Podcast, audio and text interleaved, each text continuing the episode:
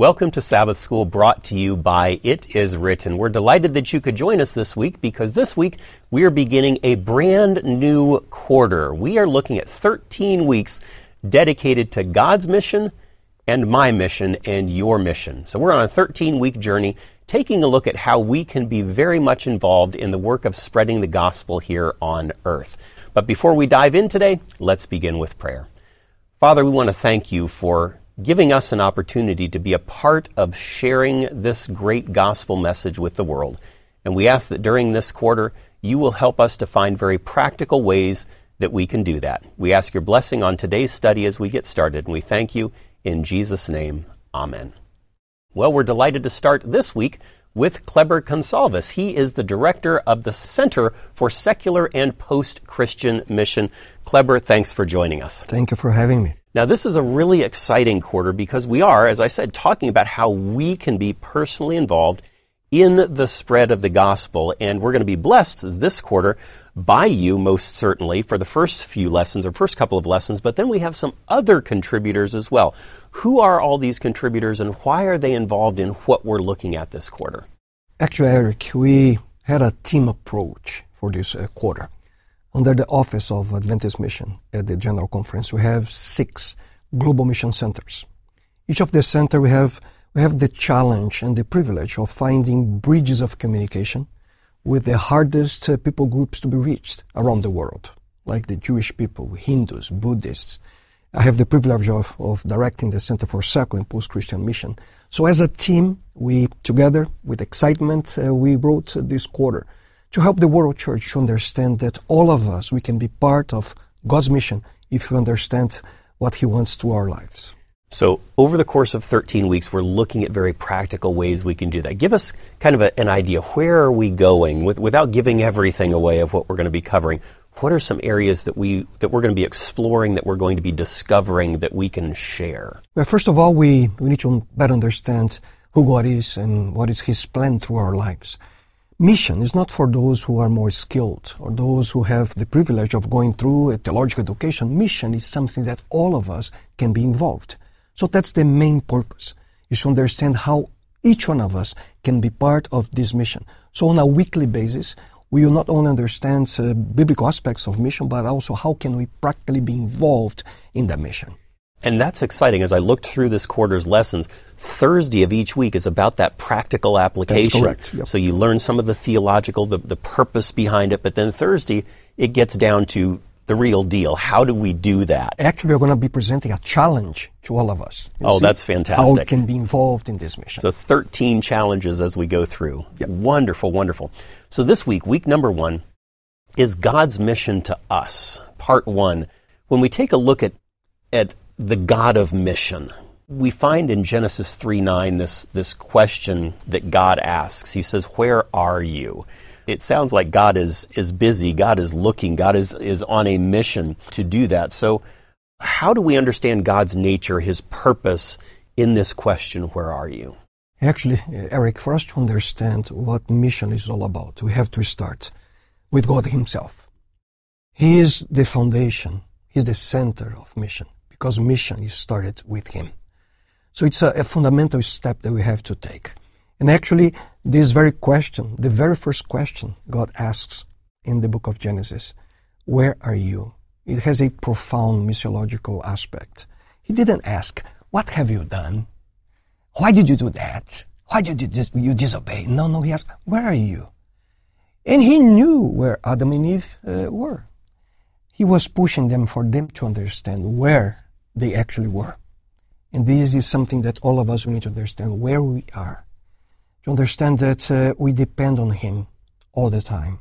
When we understand His purposes and, and what He wants to do through our lives, we really grasp the privilege of being part of, of his mission. So it sounds like he's a he's a searching God. He's a God who wants to interact with us. He's a God who obviously cares. If he's not coming out wagging a finger you know, saying you, you did wrong, That's but true. he's he's reaching out to us to to connect with us where we happen to be. He's clearly a God that cares, very much a God that cares. So when we understand that God is that type of a God who is who is reaching out, who's caring, who's a God of mission, what would that personally mean to you or to me or to us? How does that, how should we relate to that? How ought we to relate to that? Actually, it's, it's this concept that um, we believe in a God that cares for us. And actually, his attitude was to come in, in direction of Adam and Eve. He came to them. And the same thing happens to all of us. There is a thread, Eric, in the Bible from the book of Genesis to Revelation, in which we see a God that wants to be with us. And when we understand His nature, His relational nature of being together, connected with us, it does change even our understanding and our practice of mission. Throughout the Old Testament, we see this, and the New Testament, the same thing. His desire to be with us and to love us so we can share the same experience with those around us. So he's a God who cares. He wants to be with us. He wants to commune with us. He wants to communicate with us. There are some in the world today who have this idea that God is kind of a distant hmm. God.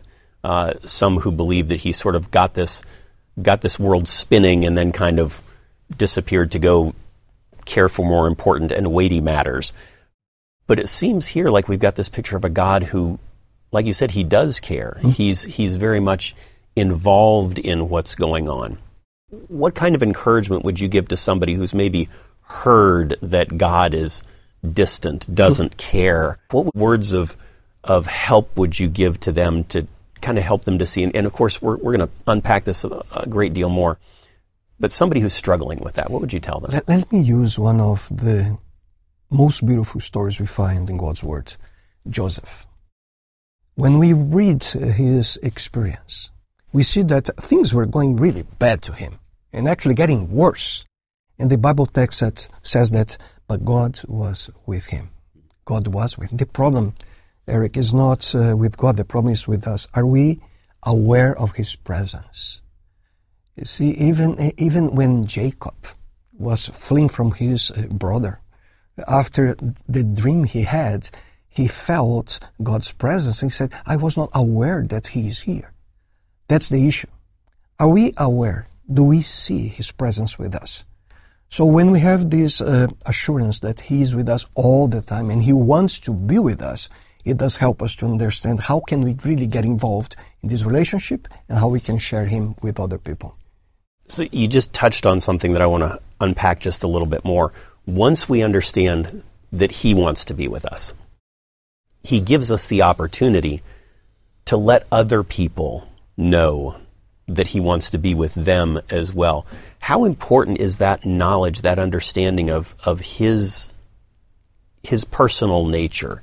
his reaching out to us. How important is that as we seek to give that to others, to, to share that with others? What does that mean to us? And actually, um, this is something that uh, we are exploring on the very first week. That when we have this uh, awareness and this assurance that He is with us, we have the privilege of understanding His greatest attribute, His love. And when we understand God's love for us personally, when you understand the privilege of, of uh, being in His presence, it does change us. It does touch us in such a way that we are transformed. And we cannot be simply keeping this wonderful uh, thing just for us. We need to share with other people. So that transformation process, it's part of what uh, the Lord wants through us in His mission. So we can share our story, our experience with other people. So that's the wonderful motivation that we find when we understand His presence. And really, this whole quarter, we're going to be looking at that in, in one facet or aspect or another. Now, in this quarter, we're going kind of week by week as we usually do, day by day, to get this understanding, this better idea of God's mission and my mission, God's mission and, and our mission, or, or my mission makes it very personal. But if somebody is reading through this quarter's lessons and they're saying, okay, this makes sense. I, am beginning to see how this applies and, and its importance, but I, I want more. I want to learn more. I want to understand more. We also have a companion book that goes along with this quarter's lesson. Share with us a little bit about that companion book and why somebody might want to get that in addition to the adult Bible study guide that we're going sure. through week by week. Sure. Actually, the companion book, Eric, has been written by the Department of World Mission at Andrews University. By three colleagues of mine, Dr. Wagner Kuhn, um, Boubakar Sanou, and Andrew Tompkins. The three of them together, three missiologists, they went through the, the lessons we wrote, and they, they kind of pushed it in the direction of not only understanding in a cognitive way, but how can we practice in our own lives. So I really hope the, the audience and the viewers will, will read also the companion book to better understand how they can be involved. You mentioned the story of Joseph as being one uh, that shows God's love and, and reaching out. Uh, what would be another picture of God reaching out to us? Uh, his love for us, his desire to reach out to us. Can you think of anything else that, that leaps to mind? What would be another uh, example of that? Another beautiful picture is when God came to Moses and Moses put together the tabernacle. Actually, he was uh, telling um, not only Moses but his people, I want to be with you. I want to dwell among you. The center of, of the place in which they were gathering as, as people, it was God's presence. You see, his desire to be with his children. And it came to a point in which he said, you know what, I will go myself. Emmanuel, God with us. So we see this beautiful, I mentioned to you, throughout the Bible, his desire to be with us to demonstrate His love and to show us His purposes through our lives. So that's what we're looking at this quarter. The God of mission, the God who is reaching out to us, who has reached out to us, and who continues to reach out to us. And not only that, but He gives us the wonderful privilege, the wonderful opportunity of reaching out to others. So, again, I want to encourage you if you want to reach out to others, if you are feeling called to reach out to others, you're going to enjoy this quarter's lesson and you're also going to enjoy this quarter's companion book to this lesson, which you can find at itiswritten.shop. Again, you can find that at itiswritten.shop. I'm going to be back here in just a moment once again with Kleber Gonçalves as we continue taking a look at the God of mission. We'll be right back in just a moment.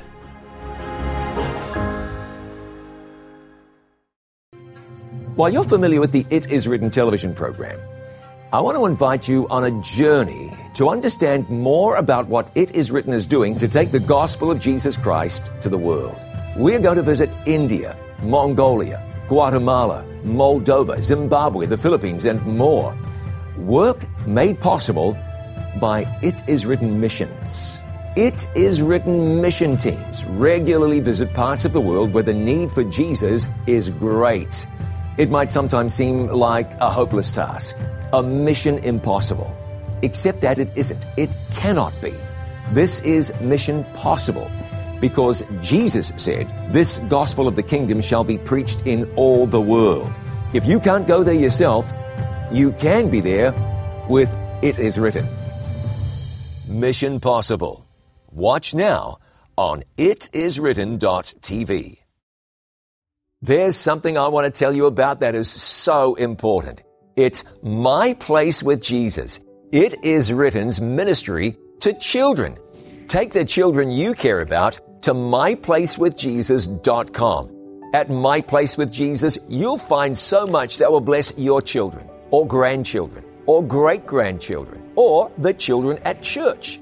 There are the My Place with Jesus Bible guides 21 studies that will take the children you care about into the Word of God.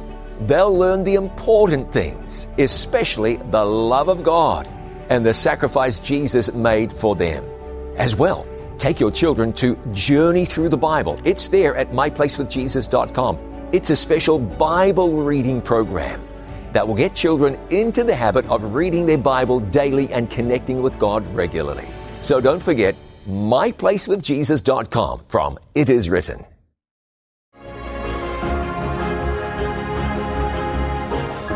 Welcome back to Sabbath School, brought to you by It Is Written. We are continuing to take a look at the God of Mission this week on lesson number one God's mission to us. And Kleber, when we, when we look at God's mission to us and his desire to reach us, as you mentioned, there are several different pictures of that with the tabernacle, God with Moses, with, with Joseph. But there was really one picture of where God really made manifest his desire to be with us, and that's the incarnation. Help us to better understand the incarnation so that we can appreciate it if it were possible in all its fullness and what that really means to, to you and to me and to everyone today? Actually, when we think uh, carefully at the incarnation, it's, it's a mystery for us to really embrace how wonderful was God's decision to come Himself. You see, God man, the man God, to be with us and to go through what we go through as human beings. Not only to put in concrete ways uh, the reality of the first promise of Genesis 3.15 when God uh, told uh, Satan that I will put in enmity between you and man. He was uh, making possible for us a way in which we can really have hope, the reconciliation with God. So his incarnation is fundamental in this process because it's part of what I've mentioned to you in our first segment that uh, of his desire to be with us. The tabernacle was a way to show in practical ways that Christ would come. Now he's fulfilling the promise. And not only in a way that uh, we can really see God, his image as uh, who he really is, but uh, through the teachings of Christ. I mean, to the way he lived, to what he has taught us to do, and, and the mission that he has also given to us. So his incarnation, Emmanuel, God with us, it's part of this wonderful process in which God um, intentionally demonstrated to us his desire to be with you, with me, in which, in a way in which we can really not only understand, but to live that experience with other people. So his desire to, to be with us manifested in the incarnation you know, one of the most, if not the most frequently quoted verses in the Bible is John 3:16. That really also helps us to understand the significance of his desire to be with us, of what he's willing to do in order to be with us throughout eternity.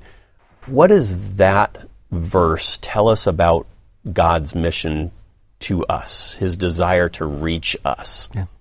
That's a wonderful question. Actually, we have two aspects that I want to highlight. I mean, there are so many in there, but uh, when the text says that, that God so loved the world, it's, it's a way to demonstrate who He is. Love. Which is something that uh, we cannot force people to love. You see, and actually for love to exist, you need to have the option of not to love. You see, it's uh, an exercise of our free will. And then we, when we go back, even to the beginning of everything, that's being created by God. Lucifer, he chose a different path. So God's in that attitude of, of uh, loving us, sending his son. And then the second part I would like to highlight is that he gave, which is uh, not putting himself as the center, but also giving us the opportunity to experience of, of himself.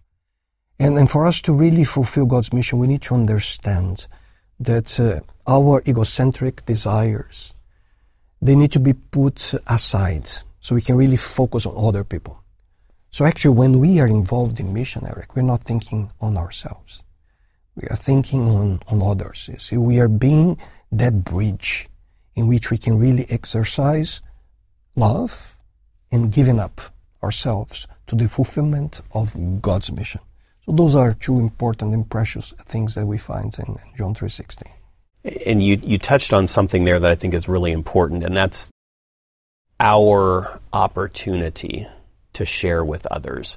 Uh, really, the, the Great Commission, if you will.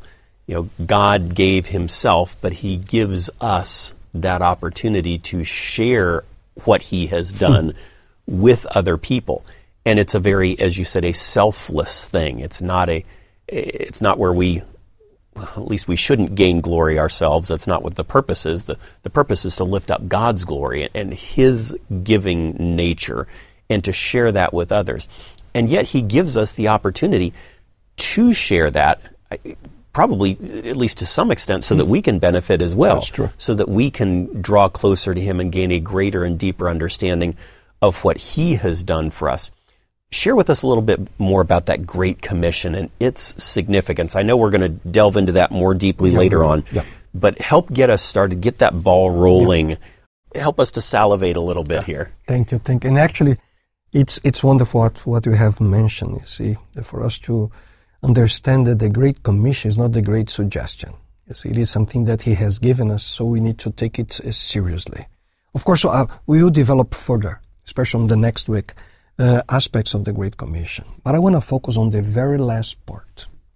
He tells us that we need to make disciples and he, he, how to do it. But in the end, we have a beautiful promise.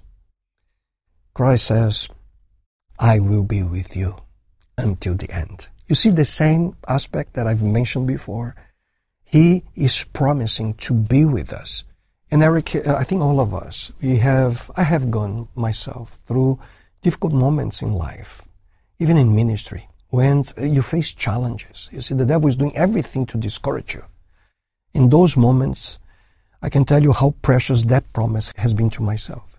When I hear from God, boy, just continue doing my mission. This mission, it's mine, it's not yours. And I will be with you. And this, I would say that uh, it's one of the most important things for us to understand. This mission, Eric, belongs to God. Not to me, not to you, not to a church. It's not a church that has a mission. It's a mission that has a church. And that mission is centered in God Himself. So that promise, it's so wonderful because we have nothing to fear. You see, I just need to, to uh, make myself available so He will use me in the way He wants, through His power, through the gifts He has given me. But I need to understand and never forget that He'll be with me always until the very last day. So He wants to be with us. He will be with us. He wants us to be involved and to, to get a clear picture of who He is through our involvement. And again, I'm trying not to, to steal the thunder from the coming weeks, but it's very tempting here. What would be some ways if somebody says, okay, I want to get involved? Intellectually, I, I know I should be involved. I want to share my faith, but I don't know where to begin. I'm afraid of putting myself out there and, and what might happen. And as we've mentioned, Thursday's lesson talks about practicality all the way through. Sure. What would be some practical ways that a person who hasn't really stepped outside their comfort zone, who, who feels maybe they're not qualified, hmm. you know, I'm, I'm not a doctor of theology, I'm not a pastor, I'm not a Bible worker, I'm just, I'm just me. I'm just, I'm, I'm just a Christian, if it's possible to say that, uh, just a believer. What could someone do to, to start thinking practically about how they might share their faith with somebody else, to be a part, an active part of that great commission. Actually, what you have just mentioned, I'm just a Christian. It's not just a Christian. You are exactly what you need to be a Christian, to believe in Him. And actually, it's, a, I would say, a, a two step process. The first one is that awareness that He is with me. I have nothing to fear. And then I keep telling, even during the years I had the privilege of leading a church as a pastor, it's, I would say that uh, many times I have said that the most dangerous prayer you can pray to God has only two words. It's when you, in sincerity, you tell Him, Lord, use me. If we are sincere, He will use any type of circumstances, any moment, circumstances in our lives so we can be this channel, this agent of mission for those around me. Eric, one of the problems we face, we face with uh, Christianity and with Adventism is to think that we can be a Christian or a faithful Seventh day Adventist only two or three hours in one day of the week on a Sabbath within four walls. It's easy to be a Christian and Seventh day Adventist within a church building. The challenge is to be a Christian and a Seventh day Adventist out there in real life every single day. So when you go to the, to the gas station, when you go to the supermarket, to the farm, everywhere, just pray, Lord, use me. He will put circumstances in your life so you can simply share your story, share your experience. That's we need to have that experience. We need to have a story with him in this relationship. He will use us. So that intentionality of being aware of his presence and the desire to live as an agent for the kingdom are fundamental for us to, to, to have this experience of mission every day in our lives. So if we pray, Lord, use me, dangerous prayer, but a very important one, a very powerful one, one that God certainly can and will answer. He'll bring people into our paths, opportunities, maybe a message that we receive somehow via text or something to share our faith with somebody else. In order to share your faith, you don't necessarily have to know the answer to every question about everything in the Bible ever written. I think you and I probably both fall short in that department. At least I know I don't know the answer All to of us, everything. all all of of us do. But we all do have a testimony. We all have a testimony that we can share with others. How important is one's testimony of what God has done for them when sharing their faith with hmm. others? That's a very important question because it deals with storytelling. It's, it's just telling people your story with God, your, your experience with Him. And that's, I would say, one of the most powerful tools that we can ever have. Many times we have this anxiety of sitting with people and simply sharing God's word with them. But even before we, we, we go to that point, we need to share what this has done in my life. You see, I work with secular, with post-Christian people, postmoderns, and I keep telling uh, friends and, and those who want to be involved in that kind of ministry, even before inviting someone to your church, invite them to your home. One of the issues we see today is authenticity. They want to see in our lives that our lives are equal to what we preach. So it's a way for us simply to, to, to show and to say who we are, our story, our experience with God. It's a powerful way to really do mission every day in what uh, we live. Authenticity. I like that. Kleber, thank you for joining us this week. Much appreciated. My pleasure. My pleasure. And thank you for joining us. We're glad that you could join us for this very first lesson looking at God's mission and my mission. Next week, we're going to come back again and continue our journey. God bless you, and we'll see you next time on Sabbath School brought to you by It Is Written.